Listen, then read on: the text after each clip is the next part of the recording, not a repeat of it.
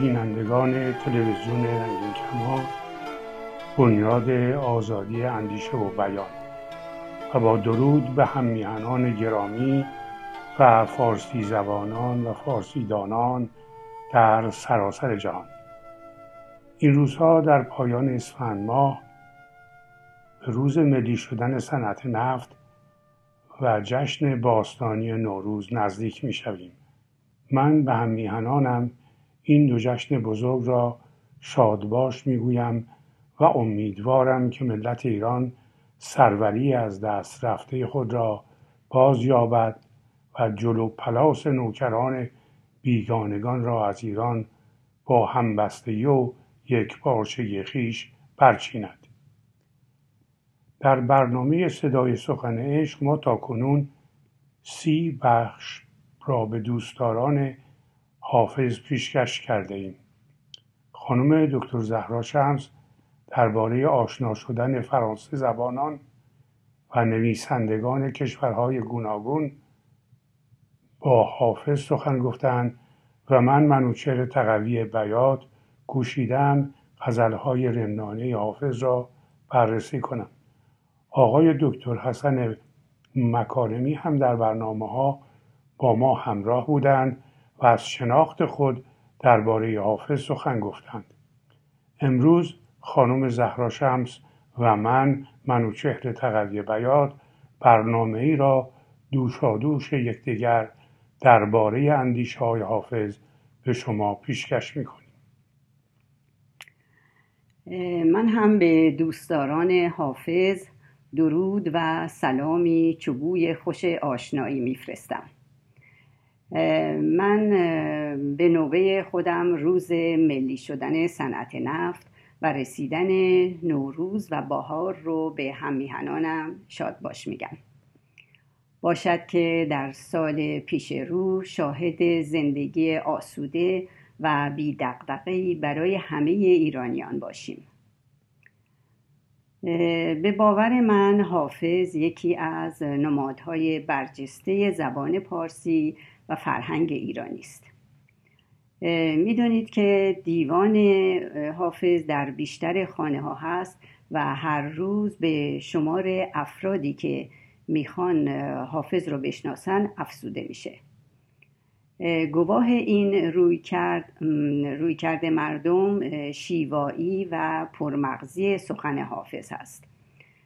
زیرا در کلام او عشق گسترده و ژرفی به انسان یعنی من و شما هست. در زبان فارسی زبان زدی داریم که میگه آنچه از دل برایت لاجرم بر دل نشیند. و کلام حافظ راستی این سخن رو به راستی این سخن رو نشون میده. دلیل دیگه که وجود داره می‌تونه این باشه که کشور ما در قرن 21 میلادی شباهت زیادی به دوره حافظ یعنی قرن 14 میلادی پیدا کرده. دوره که در اون زهد و سالوس و ریای حکمرانان بیداد می‌کنه. حافظ میگه میخور که شیخ و حافظ و مفتی و محتسب چون نیک بنگری همه تزویر می‌کنند. حافظ تنها در دوره ما نیست که محبوب مردم ماست. سخن حافظ همیشه برای مردم ما دلنشین بوده و حافظ یکی از سرگرمی های شبنشینی ایرانی ها بوده است. می‌دونیم که بیشتر برای خواندن غزلهای حافظ از دیوان او فال می‌گیرن گرچه من در مقاله زیر عنوان فال در دیوان حافظ بر اساس سخن خود حافظ نشان دادم که حافظ به فال به آن معنایی که ما باور داریم باور نداشته است.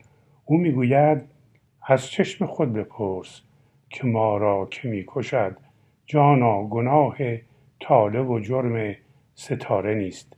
و یا می‌گوید رخ تو در دلم افتاد مراد خواهم یافت چرا که حال نکو در قفای فال نکوست.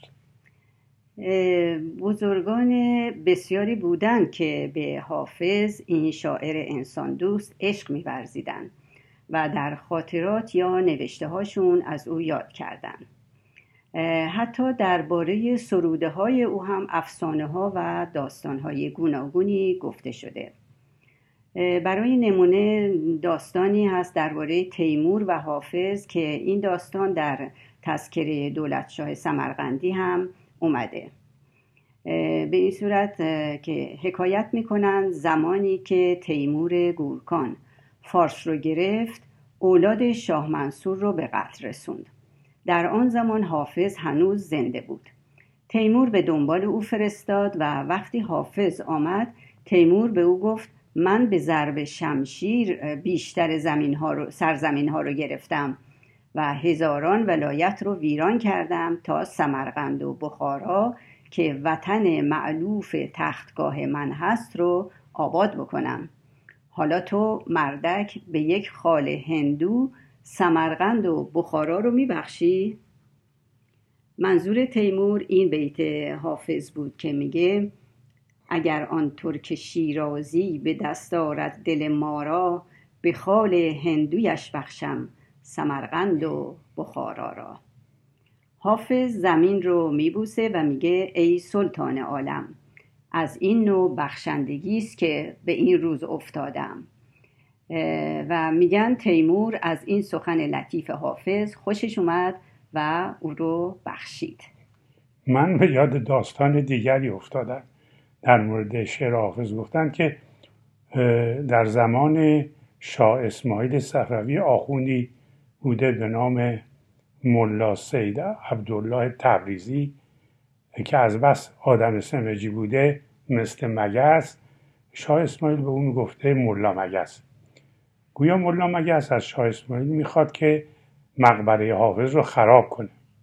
چون حافظ خارج از دین بوده و به قیامت باور نداشته. خدا حافظ گفته گر مسلمانی از این است که حافظ دارد وای اگر از پس امروز بود فردایی. این یعنی قیامتی نیست و حافظ می‌گوید وای اگر از پس امروز بود فردایی. یعنی فردایی نیست. اگر فردایی باشه. وای اگر فردایی باشه. شاه اسماعیل که خود ذوق شعر داشته و با حافظ هم ارادت داشته میگه فالی می‌زنیم از دیوان حافظ تا ببینیم حالا او چه می‌گوید. فال می‌گیرند این غزل میاد. کنون که میدمد از بوستان نسیم بهشت من و شراب فرح بخش و یار هوسرش و در پایان غزل می‌گوید مکن به نام مکن به نام سیاهی ملامت من مست. که آگه است که تقریر بر سرش چه نوشت. دریغ مدار از جنازه حافظ که گرچه غرق گناه هست می‌رود به بهشت. که البته می‌دانیم برای حافظ تشییع جنازه نبوده و تاریخ مرگ او را هم که کسی نمی‌داند. چه برسد به اینکه کسی برای تشییع جنازه به همراه جنازه حافظ رفته باشد. شاه اسماعیل ملا مگس می‌گوید این هم حافظ پس ما نباید این, این کار را بکنیم. چون خودش گفته مکن به نام سیاهی ملامت من مست. ملا مگس همچنان اصرار داره از شاه اسماعیل می‌خواد که گور این کافر را از بین ببرند شاه اسماعیل می‌گوید که یک فال دیگر از دیوان حافظ بزن. ملا مگس فال دیگری می‌گیرد و این بار این غزل میآید. ای که مش... ای که محجوری اشاق روا میداری عاشقان را زبر خیش جدا میداری. که در این غزل وقتی ملا مگس به این بیت می‌رسد که می‌گوید ای مگس حضرت سیمور نه جولانگه توست. ارز خود می‌بری و زحمت ما میداری. سخن که به اینجا می‌رسد ملا مگس از پافشاری خود دست بر میداره و از ویران کردن ویران کردن گروه حافظ پوزش می‌خواد. نه تنها این داستان ها و افسانه ها رو درباره حافظ گفتن بلکه نسخه نویسان و دینداران هم هر کجا که تونستن کلام حافظ رو تحریف کردن و واجه های کفر در شعر حافظ رو تغییر دادن تفسیرهای مذهبی از اون کردن. از همین رو نسخه های گوناگونی از شعرهای حافظ وجود داره. نسخه نویسان بنا به میل خودشون یا بنا بر درک شخصیشون از شعر حافظ یا طرز تفکری که داشتن و یا بنابر نفعی که براشون داشته در متن حافظ دست بردن به ابیاتش افزودن یا تغییراتی در اونها دادن و از او حافظ مسلمان یا عارف ساختن. عده هم لقب لسان الغیب به او دادن و دیوانش رو مقدس خوندن. اونها کوشیدن حافظ رو در قالبهای ساختگی خودشون حبس بکنن. ولی سروده های حافظ آنچنان بود و وسعتی داره که در این قالب ها جا نمی‌گیره. و چه زیبا گفته هانری مسه وقتی که میگه ماه رو نمی‌توان در گلدان حبس کرد. همونطور هم نمیشه حافظ رو در قالب ها یا مکتب هایی حبس کرد. با همه این روزها امروزه هم که قدرت در دست مذهبیون هست هر کاری که می‌خوان با دیوان حافظ می‌کنن. حافظ قدسی نیست او هم انسانی بوده مانند انسانهای دیگه. و زندگی انسانهای معمولی براش خیلی مهم بوده. حافظ واقعیت های زندگی اونها رو میشناخته و حس می‌کرده و می‌خواسته مردمان رو از ستم سالوس ور یا دور بکنه. او با استفاده از ایهام و دیگر زرافت های زبانی و هنرهای شعری منظور خودش رو بیان کرده. غیر از این افسانه ها داستان های واقعی هم درباره غزل های حافظ رخ داده. می‌دونیم که دکتر مصدق در کتاب خاطرات و تعلمات خودش در صفحه 52 و 53 می نویسه حسن علی خان گلوسی امیر نظام مردی صاحب اراده و به نام بوده که چند سال در تبریز پیشکاری ولیعهد رو عهده داشته. وقتی او از کنار از کار کناره گیری می‌کنه در عواست سال 1269 به تهران میاد. پدرم که از دوستان قدیم او بود به واسطه ناخوشی و کسالت نتوانست از او دیدن کند و مرا که در آن وقت در حدود نه سال داشتم نزد او فرستاد. خاطرم است که امیر در حیات نشسته بود و از واردین پذیرایی می‌کرد و بعد از اینکه از حال پدرم پرسید کتاب حافظی را از صندوقدار خود خواست که آورد و برای من فالی گرفت که این غزل آمد. ای دل ای دلان به که خراب از می گلگون باشی بیزر و گنج به صد حشمت قارون باشی. در مقامی که صدارت به فقیران بخشند چشم دارم که به جا از همه افزون باشی. در ره خانه لیلا که خطرهاست به جان شرط اول قدمان است که مجنون باشی. پس از این سه بیت دکتر مصدق در کتاب خاطرات و تعلمات خود بنویسد من از اول تا به آخر آن را خواندم سپس لای کتاب کاغذی گذاشت و آن را با عکسی از خود که زیر آن اسم مرا نوشت و امضا کرد به من یادگار داد و گفت این غزل را برای آقا هم بخوان. این غزل یکی از غزلهای پرمحتوا و زیبای حافظ هست که ما در آینده درباره اون سخن میگیم.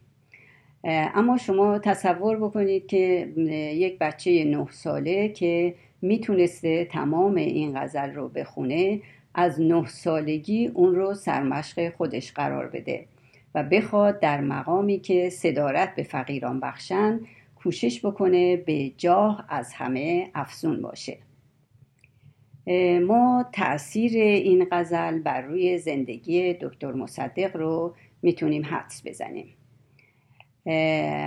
اثر تربیتی که این غزل داره آنچنان بوده که دکتر مصدق پس از 60 سال در کتاب خاطراتش که سرشار از حوادث بزرگ سیاسی است اون رو به عنوان یک خاطره برجسته زندگیش نوشته. شما به نکته مهمی اشاره کردید. اثر تربیتی و فرهنگی حافظ رو در کار بیشتر شاعران پس از قرن چهاردهم می‌بینیم. بسیاری از نویسندگان و شاعران از سخنان او در نوشته های خود وام گرفتند و اشعار او را با یا استقبال یا تضمین کردند. برای نمونه می توانیم از وحشی بافقی صاحب تبریزی فرخی یزدی معینی کرمانشاهی پژمان وقتیاری رهی معیری و بسیار دیگر نام ببریم. امروز هم ما رد پای حافظ را در آثار هنری نقاشان موسیقیدانان نویسندگان سیاستمداران و شاعران روزگار خود می‌بینیم. بسیاری از آهنگها و تصنیف هایی که استاد شجریان ساخته از حافظ کمک گرفته است.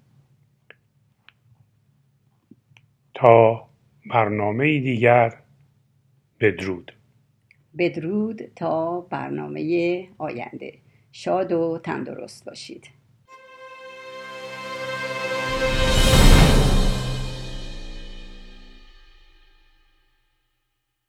با سلام به همه عزیزانم هموطنانم و فارسی زبانان در هر کجای دنیای بزرگ. در سی و یکمین برنامه از صدای سخن عشق همونطور که می‌دونید از نوزدهمین برنامه شروع کردیم نقدی بر کتاب جناب آقای داریوش آشوری هستی شناسی حافظ و همینطور داریم جلو میریم. فکر کنم شاید دو سه جلسه دیگر هم بتونیم بپردازیم به این مقوله و روشنترش کنیم. در اینجا باز همون فضا رو من می‌خوام بیارم. همون فضای این که یک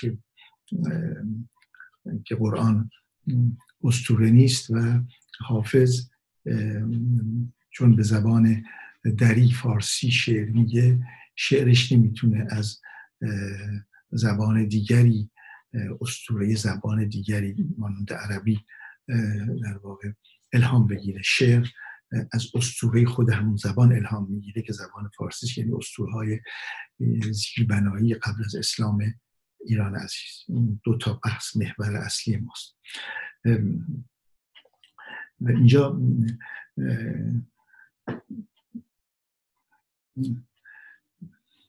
بحثی رو باز دوباره مطرح می‌کنیم که اگر خاطرتون باشه بازم گفتیم که متاسفانه جناب دارش آشوری اول بحث عرفای مکتب خراسان مانند کشف الاسرار میبودی و مرساد العباد نجم الدین رازی رو میارن و بعد شعرهای حافظ میره در پا نویسین یکی از اعتراضاتی بود که من به خود ایشون هم گفتم که خب برای هستی شناسی یک نفر شما اول فرض کردید که حافظ دنبال روی اونهاست. اون دو در واقع عرفای مکتب خراسان که اونها هم هستی شناسی چون همون هستی شناسی قرآن هست اسطوره های قرآن ببینید چقدر ما اشکال داریم تو این قضیه.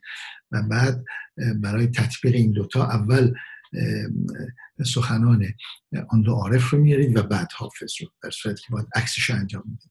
اگر هم قرار بود این کار رو بکنیم. خب ببینیم که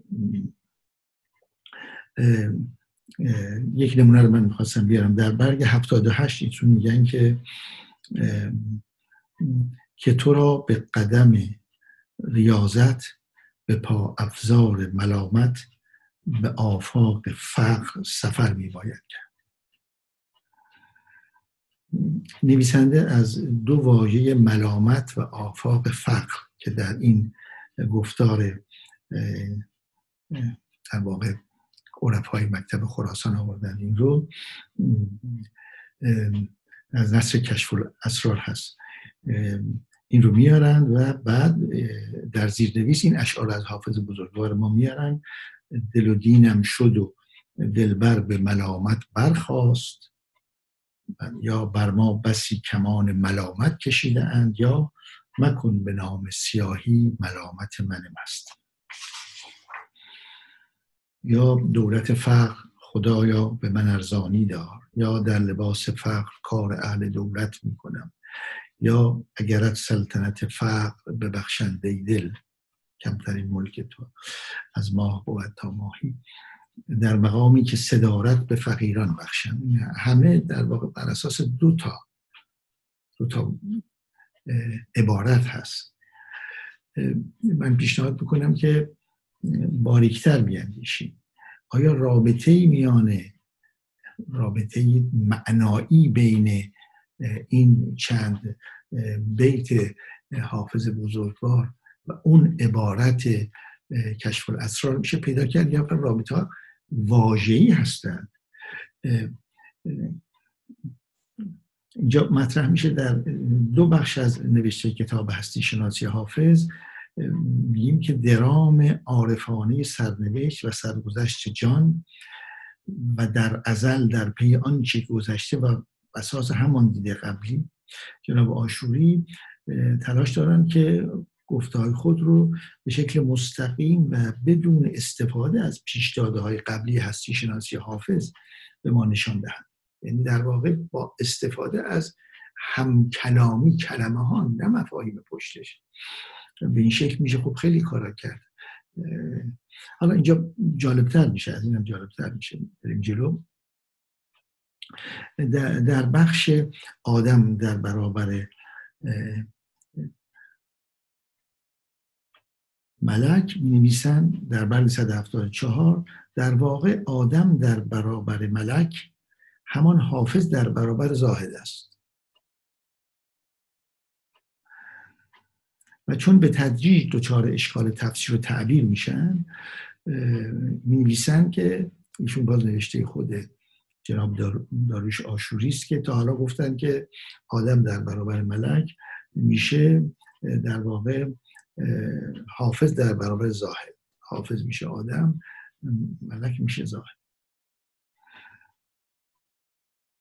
و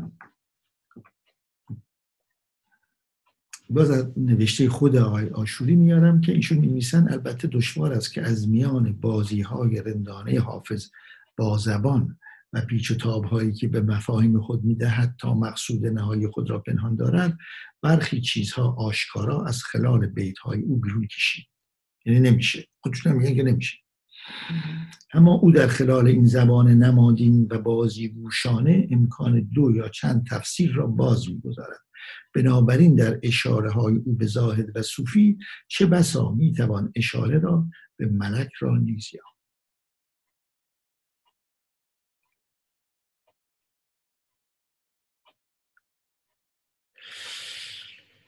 خب چه بکنیم ما با این نوع سخن؟ و قسمت بالا کاملا سفت و سخت اشعار حافظ از عرفای مکتب خراسان آمده. اینجا یواش یواش میگن خب باید بریم مشکله و باید بریم به تدریج تفسیر کنیم برای که حافظ رندانه گفته پیچ و خم داده و نمیشه فهمید.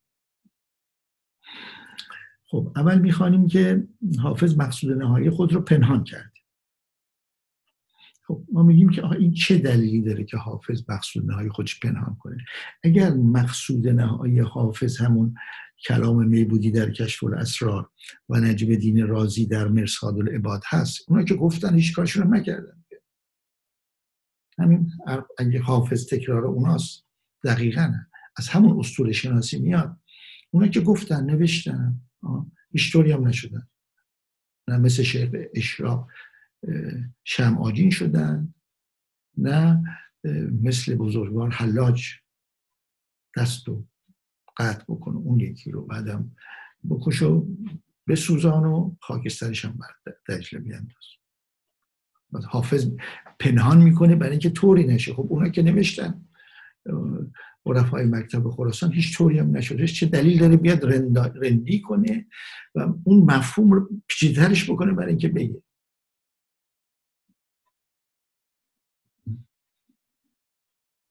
این خب باید یه پاسخی ایشون بدن به این مسئله که اولا که خب روشن نیست. خب خودشون هم میگن که به روشنی نمیشه این دوتا رو با هم آورد.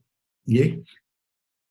دوم اینکه چرا باید حافظ بیاد و رندانه بازیگوشانه همون مطالب رو با مشکل بیشتری بگیر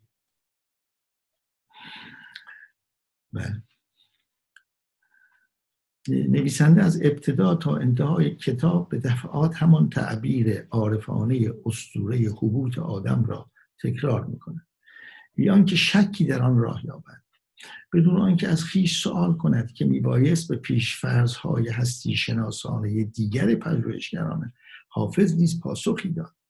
این تکرار دریافت شخصی خودشون که ملاک نیست از راه های مختلف اونم تازه اثباتش مشکله. بدون اینکه ما بیایم ببینیم که این واجه های پایی حافظ که به این پای چون از اون شروع کردن واجه های اونا رو میارن میگن در حافظ هم این واژه استفاده شده. ولی کار اساسی کار تحقیقی کار پژوهشی اینه که ما بیایم واژه های خود حافظ رو ببینیم و رابطه بین اینها رو پیدا بکنیم. پیر معان عشق رند میخانه می خرابات کوی دوست و ساقی. اینها هیچ کدومشون قرآنی نیست داخله خیلی بامزه است این مسئله. حافظ دنبال روی عرفای مکتب خراسان است. که اساسش بر اساس استوره قرآن است. یک قرآن استوره نیست. دو واجه های خود حافظ واجه های اساسی هستن. هیچ کدام در قرآن نیست. مغان کجاست در قرآن هست؟ عشق کجاست؟ رند کجاست؟ میخانه می خرابات کوی دوست. و ساقی کجای آخر قرآن هست؟ مباحث اساسی حافظ. آنچه که ده بیست واژه‌ای که اصلا ساختار غزلهای حافظ روش سوار شده هیچ کدام قرآنی نیست. تو می‌خواد قرآن بگه می‌خواد اون اسطوره رو بگه چه همه زحمت بکشه؟ بره این همه واژه رو بیاره سرهم کنه. شعر به سرای خب میره خود قرآن می‌خونه. یا قرآن بخونید میگه اینطور بعدم توضیح میده قرآن حبوط آدم هست و غیره اسطورش اینجوری. چه معنی داره اصلا این کارها؟ واقعا در سطح یه مقدار انسان دچار خنده میشه. یک انسان بزرگوار مثل حافظ تمام عمرش 500 تا غزل میگه. در این غزل ها واجه های اساسی و بنیانیش خدمتتون عرض کردم. بعد خب ما بیایم تحقیق کنیم پژوهش کنیم و بگیم که این اسطوره قرآنی یک کلمش هم در قرآن نیست. این خیلی بامزه است. بله. چرا حافظ میبایست برای تعویل و تفسیر قرآن چنان بازی های رندانه و زبان پرپیچ و خمی به کار برد تا مقصود نهایی خود را پنهان کنه؟ چه, چه, چه مسئله داشتی که بخواد این, این کار رو انجام بده در واقع؟ بله. خب من شب و روز خوشی رو براتون آرزو می‌کنم فکر می‌کنم میگه زحمتتون زیاد ندم شاید در دو یا سه جلسه دیگه ما این بحث رو تموم بکنیم. عنوان اصلیشو گفتم اگه علاقمند باشید محبت کنید برنامه 19 بیاید تا اینجا و این پیگیری مستمرش رو می‌تونید بخواید اگر هم علاقمند بودید من در کتاب دیگر شنیدن گذشته ها که سالها پیش در آلمان چاپ شده این مقاله کامل هست. علاوه اینکه در ایران هم در تارنمای کتابلت الکترونیش میفروشن الکترونیکی هم دیگر شنیدن گذشته ها. سرفراز میشن